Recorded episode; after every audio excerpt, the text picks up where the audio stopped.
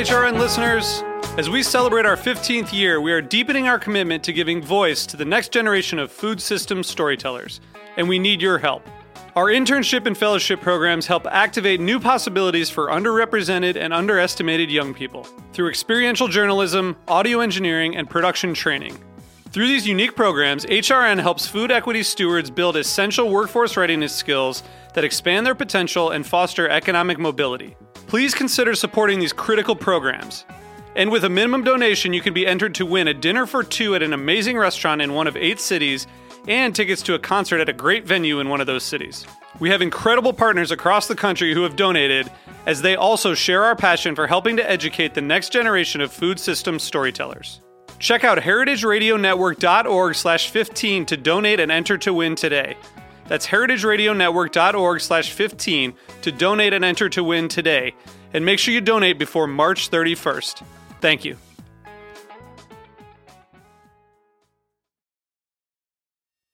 Hearst Ranch is a proud sponsor of the Heritage Radio Network. Learn more about Hearst Ranch at HearstRanch.com. Meat and Three is Heritage Radio Network's weekly food news roundup. This week on Meat and Three, we're bringing you highlights from Feast Portland, like our chat with the one and only Andrew Zimmern. I'm super excited to be here because for people who do what I do for a living, we do tons of you know, desk side chats and podcasts and interviews and stuff like that.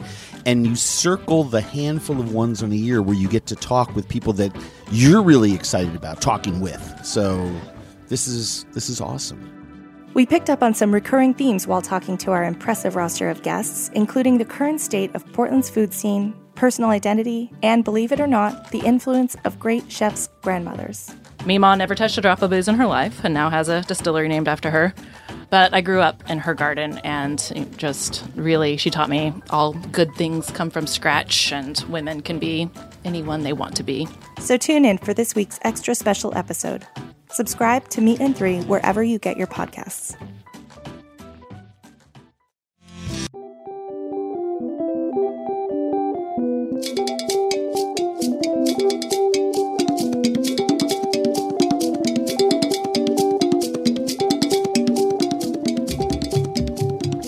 Welcome to Food Without Borders, a show about food, politics, and identity. I'm your host, Sari Kamen, and you're listening to heritageradionetwork.org. Today, my guest in studio is Naz Deravian. She's a writer and an actor born in Iran. She grew up in Italy and Canada and now lives in Los Angeles with her husband and two children. She is the award winning voice behind the food blog Bottom of the Pot and the author of the cookbook, also named Bottom of the Pot, which is on sale now. Welcome to the show, Naz. Hey, good to be here. Good Thank you for having to me. To have you. I'm so happy uh, you're in studio and you're in New York because you are promoting your book, which is so exciting. I am. I am so happy to be in New York. It's very hot and humid. It is very hot and humid. Probably more so than in California right now. But we have fires Oh, in right. California, so there's that. It is a trade off. Yes. Yes, you have fires and I don't know, like a lot more smoothies and yoga and things like that. Green juices. Right, I recall. Um, well, I'm I'm happy you're here. And is is New York the first stop on your book tour promotion? It is. We launched in LA, Mm-hmm. and it's na- it's New York and a few other cities to follow: San Francisco, Canada, um, Nashville. Fun, good cities all around. And you're going to be at the 92nd Street Y. I'm going to be at the 92nd Street Y on Friday, the 28th, um, in conversation with Nilou Motamed. I'm very excited about that one. That is going to be a good program. It is. Um, I can't wait to sit down with Nilou. Um, yeah, that's that's going to be a fantastic conversation. Um, well, let's dive right in. I have your book in front of me. It is so beautiful, and your voice is so strong, and it's so clear. And um, you know, I, I encounter a lot of cookbooks in my work, but rarely do I just get immediately sucked in and feel like I want to read the whole thing front to back, which is what I did with yours. It's just it's such a captivating voice and story, and your food is so vibrant, and it just made me hungry the entire time. Um, but I let's start at the beginning. Um, the result of the book is it's kind of like the story of your life, beginning with when your family fled Iran in 1980 because of the revolution and the hostage hostage crisis. Um, what do you remember of living in Iran, and what do you remember of leaving Iran? My memories of Iran um, are pre and post revolution. Right. And then there was the revolution in the middle. So, pre, it was a very typical, normal family life of school, trips to the north, summer vacations. Um, to my father's side of the family, they're from um, the Caspian region, the Caspian Sea.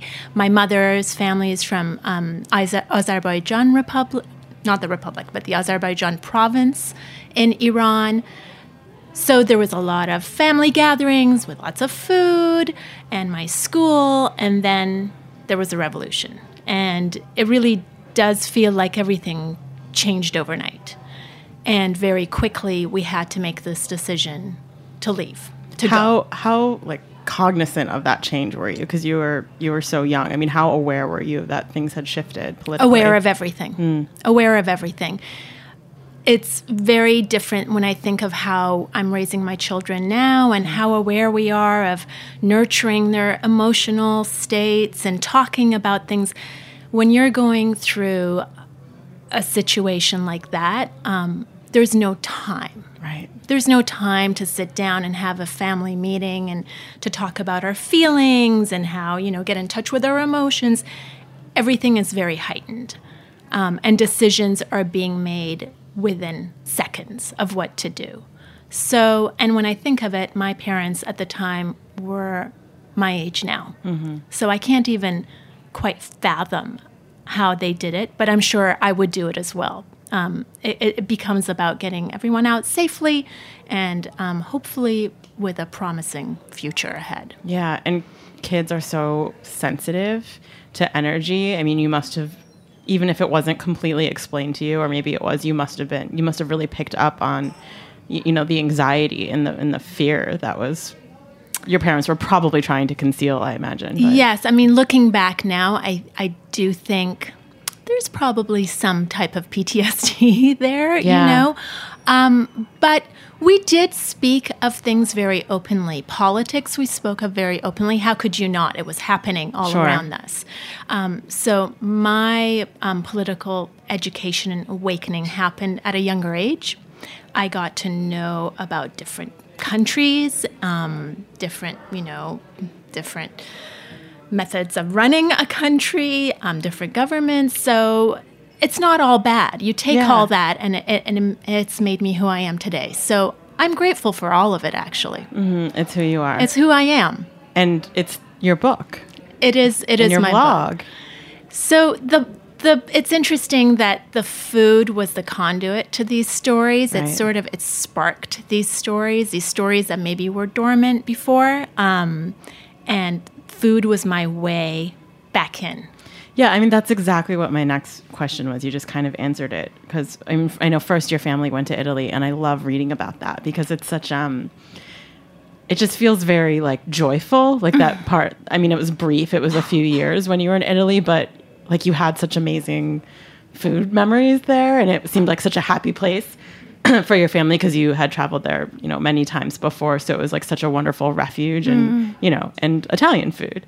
Um, and then your family ultimately went to Vancouver, and I was going to say like once once you got to Vancouver, it seems like there was a lot of ways in which you know you didn't have to explain who you were like you wouldn't just invite people over to your home and they would eat your food and then that was the story Right, exactly. So when we moved to Vancouver, I was 10 and we moved right in the middle of the school year. So it was very, it wasn't easy to, um, to make friends and, you know, coming from Italy and wait, but you're from, you came from Italy, but you're from where? it's a lot for a kid For, from Iran.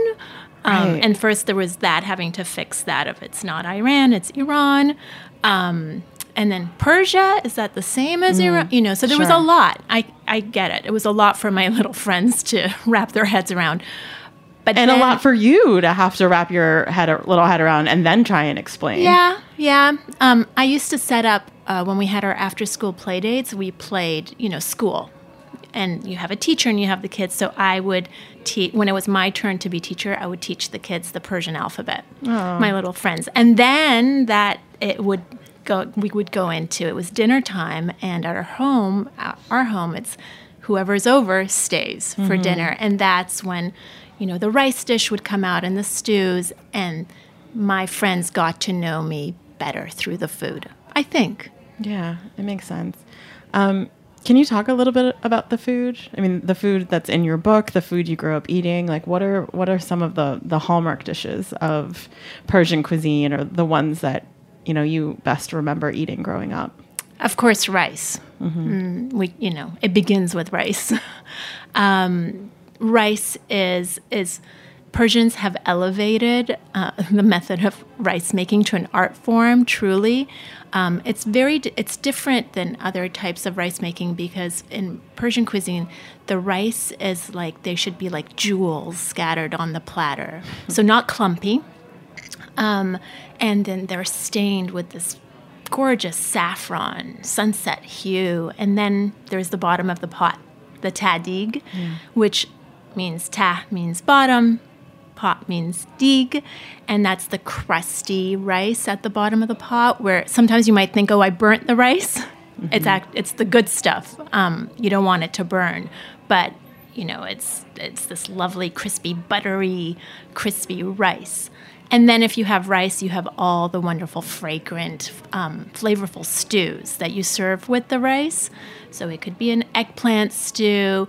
Um, we use an abundant amount of fresh herbs. You know, just bunches upon bunches, and we make this stew called khurash ghorme sabzi, which is just parsley and cilantro and fenugreek and Persian dried limes and either lamb or beef, um, it's, and beans, and it's very hearty and fragrant. Um, that's another. That's another thing about Persian cuisine. So it's not just about what the food tastes like and what it looks like, but what it smells like. We always talk about the fragrance of the food. Yeah, it's um, the idea of just having like a gigantic platter of herbs on the table is such like a exciting concept to me. But I mean, I wasn't even aware that that was like a dish in in of itself. Just a gigantic platter of like every herb you can come across. So it doesn't have to be gigantic. Well, okay, in my head it's gigantic. I guess in the book it looks kind of gigantic. it can be just it can be a simple platter of you know Right. whatever you have hanging around in your in your um, fridge yes we eat fresh herbs with almost every meal um, you can think of it as it's the salad equivalent at the Persian table. Um, the fresh herbs aid in digestion and they help cut through the heartier stews or the soups or rice dishes. Um, it's a fresh and crisp bite. So radishes, parsley, tarragon, cilantro, mint, Persian basil. And once you start eating fresh herbs with your food, you're never going to go back, I promise. Yeah. Uh, what about yogurt? You love yogurt. I love yogurt as well. So I was very happy to come across that chapter Yogurt in your is book. my best friend forever. I eat yogurt at most meals. Me too. I, I eat yogurt when I'm feeling down. I eat yogurt when I'm celebrating. um, and plain yogurt. Yeah. Um, I don't like the sweet stuff. That's like cavity inducing. But yogurt is is life. Yeah. Um, no, it's the it's the plain, the tangy, the sour. It can be savory, Cooling. and yes, It's cooling, so tangy. You you hit on something there. We Persians love tang, um, and we use a lot of different bright acids to liven up the food. But yogurt is another, you know, it's another side dish. Which, if you have your rice and your stew, then you're going to have either just a tub of yogurt, or you can grate some cucumber and add some dried mint or fresh mint and some if you want to get really pretty with it and fancy some dried rose petals and that's a side so for me if i have my rice and stew i have to have that yogurt Yeah. um, on the side and it's all it's all services the perfect bite right. Um, so you have a little bit of everything as it's all going into your mouth at the same time I, I really want to be an honorary Persian person. Um, so you left Vancouver, kind of backtracking to your life. to move to Los Angeles to be an actor. An actor. An actor. um, what made you want to do that? And this is coming from someone who did the same thing. It's all I ever knew. yeah.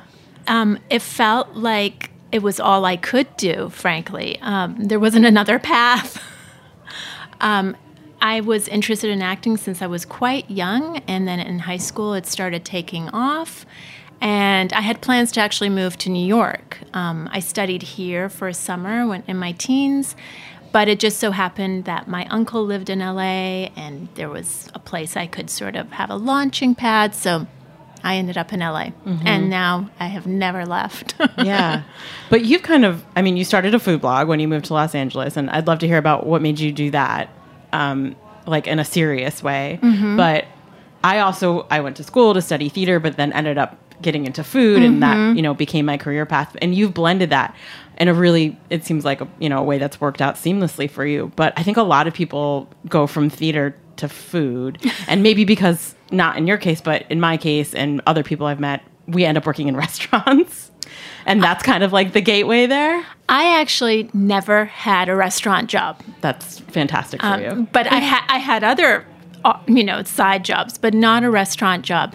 Um, I don't know what it is about going from, you know, the entertainment industry to, to food, but for me, starting the food blog was um, I had my kids, they were babies, and I was getting a little frustrated with, um, you know, not knowing what I was going to do the next day and, and being at the beck and call of, you know, a call to audition or to go to work or not work. So I needed a place to be creative and to be myself and explore what I wanted to do.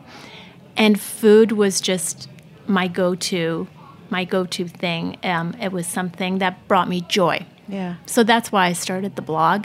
Um, it was also because the blog really started the same way, and it, uh, in a way, how the book started was at our kitchen table with lots of friends enjoying this food, and everyone asking me for the recipes.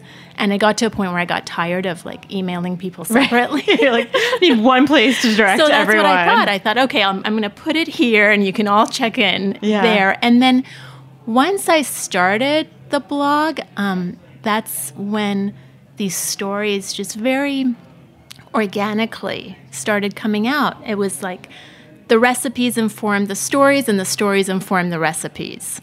Um, I don't know which really came first. Yeah. Um, and I started enjoying it. I, I had fun with it. Do you think it unlocked something for you as far as like reconnecting with not that you'd ever given up, you know, your heritage and you're obviously still very connected to it through food and your family, but as far as like finding the the stories needing to come out and, you know, connecting with that that part of yourself. Absolutely. Yeah, absolutely. Um, I've always been very proud of my heritage, and we, you know, we talk about when we have friends over and we're digging into the lubia polo, the green beans and chicken rice, um, and and you know, people ask, oh, when, you know, how did this dish come about? And it's all start well when I was a kid in Iran, and then the stories come about.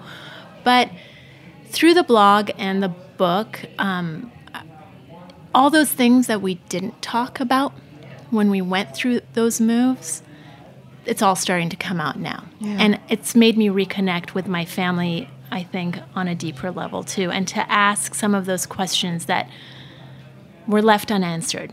Right. Um, I want to speak more about that, but we're going to take a quick break and hear from our sponsor, and then we'll be back more with Naz.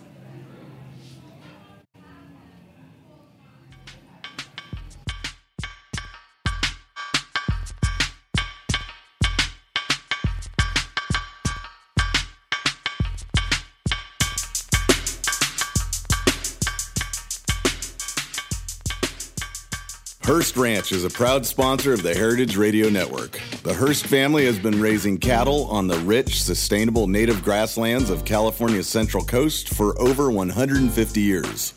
Piedra Blanca Rancho in San Simeon is the original Hearst Ranch, founded by George Hearst in 1865. George's son was the famous publisher William Randolph Hearst.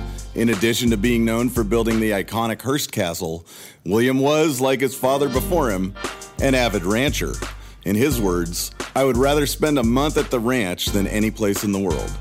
Thanks to one of the largest land conservation easements in California history, a joint effort with the California Rangeland Trust, the American Land Conservancy, and the state of California, the working landscape at Hearst Ranch will be preserved forever.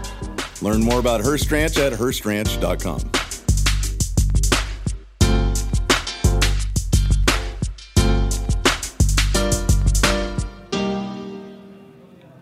Hey, you're listening to Food Without Borders on heritageradionetwork.org. I'm your host, Sari Kamen, and I'm in studio with Naz Deravian. She is the author of Bottom of the Pot Cookbook, which is available right now. So go get it as soon as you're done listening to this interview. Um, Naz, we've been having a wonderful conversation about the stories of um, your life and your journey and how you got to the point where you started your food blog and eventually wrote your cookbook. Um, the intro to your book is so beautiful. And like I said at the beginning of the interview, it just immediately pulled me in and it's so vivid and gave me such a, a strong understanding of who you are as a person. And um, in the intro, you talked about how like the bittersweet quality of allowing the taste of Iranian food to unlock those memories of your past. So we had kind of just started to speak about that, but um, I want to hear more because it sounds like such a visceral experience that you describe, like walking down a hallway in your apartment building, building and smelling rice cooking, and it's just so complicated. Can you talk a little bit more about that? Yeah, so that the smell of the rice, if you've ever smelled Persian rice in the process of being made, there's nothing like it. It draws you in. And to me, that particular scent is home and family, mm-hmm. without a doubt. And it's very comforting. It makes me feel, you know, loved and good and all of that. But it is bittersweet as well. So it's all the people that were left behind. It's my my immediate, you know, my family that I don't get to see every day. Um, in that intro, it's about my mother being visiting and making that rice, and all the families visiting. But I know that they're going to leave too. We live in different cities, um, and it's those those years that we lost um, mm-hmm. when we left Iran. You know, um, who knows what would have, what I would have turned out to do, or it's all those questions that you think, right. my goodness, what would it have been like? We would still be eating the same food, kind of. Yeah, that's you know? the constant. Um, but who would we have been as a family? Where does your mom live now? My mom's in Vancouver. Oh, right. Um, do you go back to Iran ever? I've never been. You've never I've never been back. No. Do you think of going? Eventually one day. One day. It's I can tell just even by your face that you it's it is so complicated to think yeah. about. Yeah, not not right now, but I hope to one day. I don't know what that would be like. I would be a tourist. Sure. Um so uh, it, it would be so I don't it would be very emotional, I think. Yeah. Um, to go back. What would you, if you were to go back, what do you think you would want to do? Like, what would you seek out first? Or what do you feel like you have unanswered questions or curiosity about? Honestly, I would want to go back to our apartment. Mm-hmm. Which I don't think, you know, I don't know if it's even still there and what it looks like now but I that's the first place I would want to go back to, and then I would want to visit, um, like I had mentioned, Gilan province where my dad's from, and Azerbaijan province, where my mom's from, and I still have some family there too. So mm-hmm. those are the you know, the two regions I would love to go back to and reconnect. Yeah. I wanted to ask you this earlier, but you know, you talked about how your parents had to make such a quick decision in fleeing, um, and there wasn't really time to even you know sit down and like have a conversation about mm-hmm. feelings. They just had to act. And I'm sure you've thought about how you as a parent what would you do if there was a similar crisis and you knew that you had to make a quick decision? How do you think you would handle it as a parent with your children now? Exactly like they did. Mm-hmm. they put us first and i think as a parent that's it's such a it's it's a like you said it's visceral. You don't even have to think twice about it.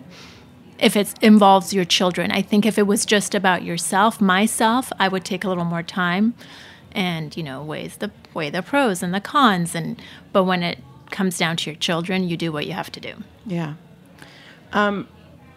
I don't know when you started writing this book exactly, but obviously it feels like a very dark and precarious time in the United States right now. Did anything come up for you in thinking about yourself as an Iranian, as an immigrant living in the United States? Um, what sort of feelings came up as you were sort of reconnecting with that part of your life in the midst of what's happened in the United States post the election?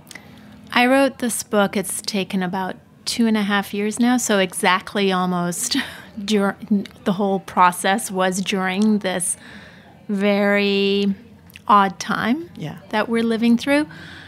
Um, it brought up a lot, but I had to be had to be careful and consistent with telling my story without having all this not i mean background noise but what was happening the breaking news stories from hour to hour and day to day.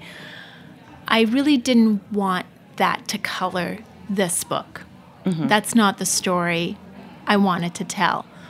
But i couldn't help noticing as i was writing the airport story and what was happening around me with the travel ban. Yeah. it was a it was quite surreal actually. Um, and many times i had to turn off the radio turn off the news and and just stick to my story and and not let that affect what i was going what i wanted to say originally. Um, you, you know i don't i'm not a believer in oh food will solve all our problems and we can all gather and there will be world peace but I do think it can bring about conversation. It can open up dialogue, and that's very important. Once we speak, once we stop speaking, I think we lose a lot. yeah. We lose hope. Um, and if we can do it while we're breaking bread, I can't think of a better way to do that. Um, food has this amazing effect of putting people at ease. Um, I've seen it happen at my table, you know, when someone walks in through the door grumpy from a long day or LA traffic or whatever you have, and, and you can sit around and it can just be a very simple meal of warm bread and feta cheese and all those great herbs and some walnuts. And Yum. that's all you need, and a hot cup of tea or a glass of wine. Um, and everyone relaxes, everyone's shoulders drop. So if we can do that, if we can, we have to keep conversing and sharing our stories, I think. Yeah, I think that it's the perfect time for your book to come out and encourage more stories like yours and more conversations and highlight much more of our commonalities than our differences. Yeah, I mean, I think when you read the story, I had I've had an average life in Tehran as a six-year-old. It was probably much closer to yours than than we assume that maybe it's not. But I think if you hear these stories, it's like, yeah, we kind of did the same things. You know, we went to the beach for summer vacations, and um, we're not that removed from each other. Yeah, and certainly we've all had the experiences of, you know, coming home to certain smells and having that stir something in us, whether it's nostalgia or, you know, that, that bittersweet feeling of that complicated feeling of family and life and, you know, reconnecting with the place where you come from. Yeah, absolutely. Um, any favorite, I'm sure they're all your favorite, but any just a couple quick recipes that you want to highlight and so we can go to those first. So lubia polo is what I call our mac and cheese. In our house with my kids and my husband, it's the green beans. It's typically made with red meat. I make it with chicken. Um, and it's so comforting and I, I can't think of a better way when to spend a friday night when everyone crashes through those doors and putting on a movie and sitting at the coffee table and digging in with a side of yogurt and some pickles um, and the fresh herbs and the tadig of course to munch through that's our favorite. Um, from the appetizer chapter, the um, Borani Labu, the yogurt and beet dip, it's just this amazing fuchsia color that brightens up any dinner table or for an appetizer spread. Um, there are so many uh, different ashes. Ash is like a soup, Persian soup, but it's thicker and it's heartier. The um, tomato ash is one of my favorites. Um, the kebabs, we had this kebab party for the book shoot. Um, the chicken kebab and the sour, the pomegranate kebab. Um, kebab is, they're delicious. The drinks, rose water, sharbat, is so fragrant and so um, again cooling for the summertime.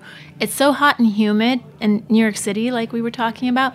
The cantaloupe slushy, palude, that would hit the spot Yeah, today. And it, all it really is is just a really fresh, ripe cantaloupe with ice, and I drop a couple of um, drops of rose water in it, and you blitz it. That's it, That sounds and it hits the spot. What about for the colder months, which I'm sure, even though it doesn't feel like it, are soon upon us? Abgoosht. Um, abgoosht means um, beef broth or, you know, um, beef water. Really, that's what it, but it's broth. Um, it's this lovely, very, um, it, it's, it's quote unquote poor man's food, but it's very easy to prepare and it's just um, it's meat and potatoes and beans and you just let it and lots of fragrant spices and you let it simmer on your stove for about two to three hours. So you want that meat falling off the bones. It's the shank. And um, and then you can either serve it as is, like a soup, like a thicker soup, or what we do is then we um, we take all the chunkier stuff, like the meat and the beef and all the beef and the potatoes, and and we mash it. So you serve the soup part, and then you serve the mashed up, um, um, thicker potatoes and meats, and it's kind of like refried beans, and you smear it on bread, and it's so good Yeah. and it sticks to your bones. The food in your book is so vivid, and you can tell it just smells amazing and looks, and the colors are vibrant. Like everything about it just feels like just jumps off the page. So I really can't wait to start cooking from it. Thank you, and I have to credit my the photographer Eric Wolfinger um, for that. He just, you know, he got me and he got the food, and that's what I had said. You know, I said this is vibrant food, Mm-hmm. um, so I needed to, I wanted to jump off the page, and and he got it yeah. from the first shot. It was pretty cool.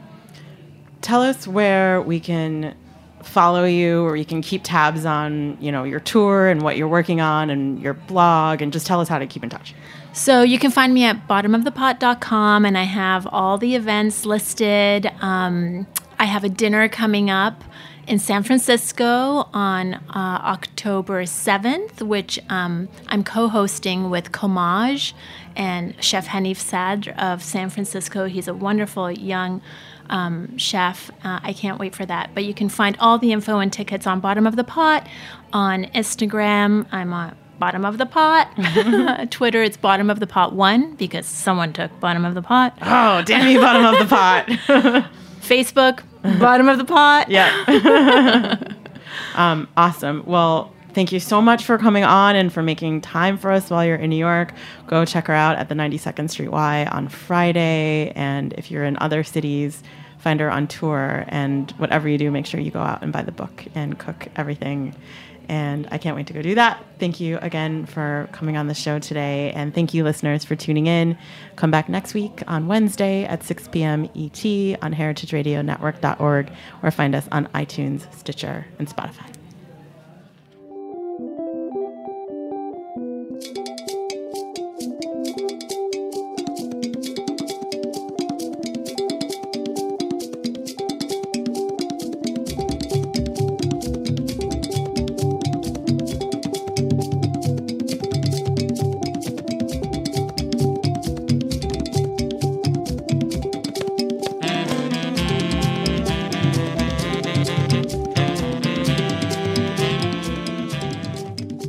Thanks for listening to Heritage Radio Network, food radio supported by you. For our freshest content and to hear about exclusive events, subscribe to our newsletter. Enter your email at the bottom of our website, heritageradionetwork.org. Connect with us on Facebook, Instagram, and Twitter at heritage underscore radio. Heritage Radio Network is a nonprofit organization. driving conversations to make the world a better, fairer, more delicious place. And we couldn't do it without support from listeners like you. Want to be a part of the food world's most innovative community? Rate the shows you like, tell your friends, and please join our community by becoming a member. Just click on the beating heart at the top right of our homepage. Thanks for listening.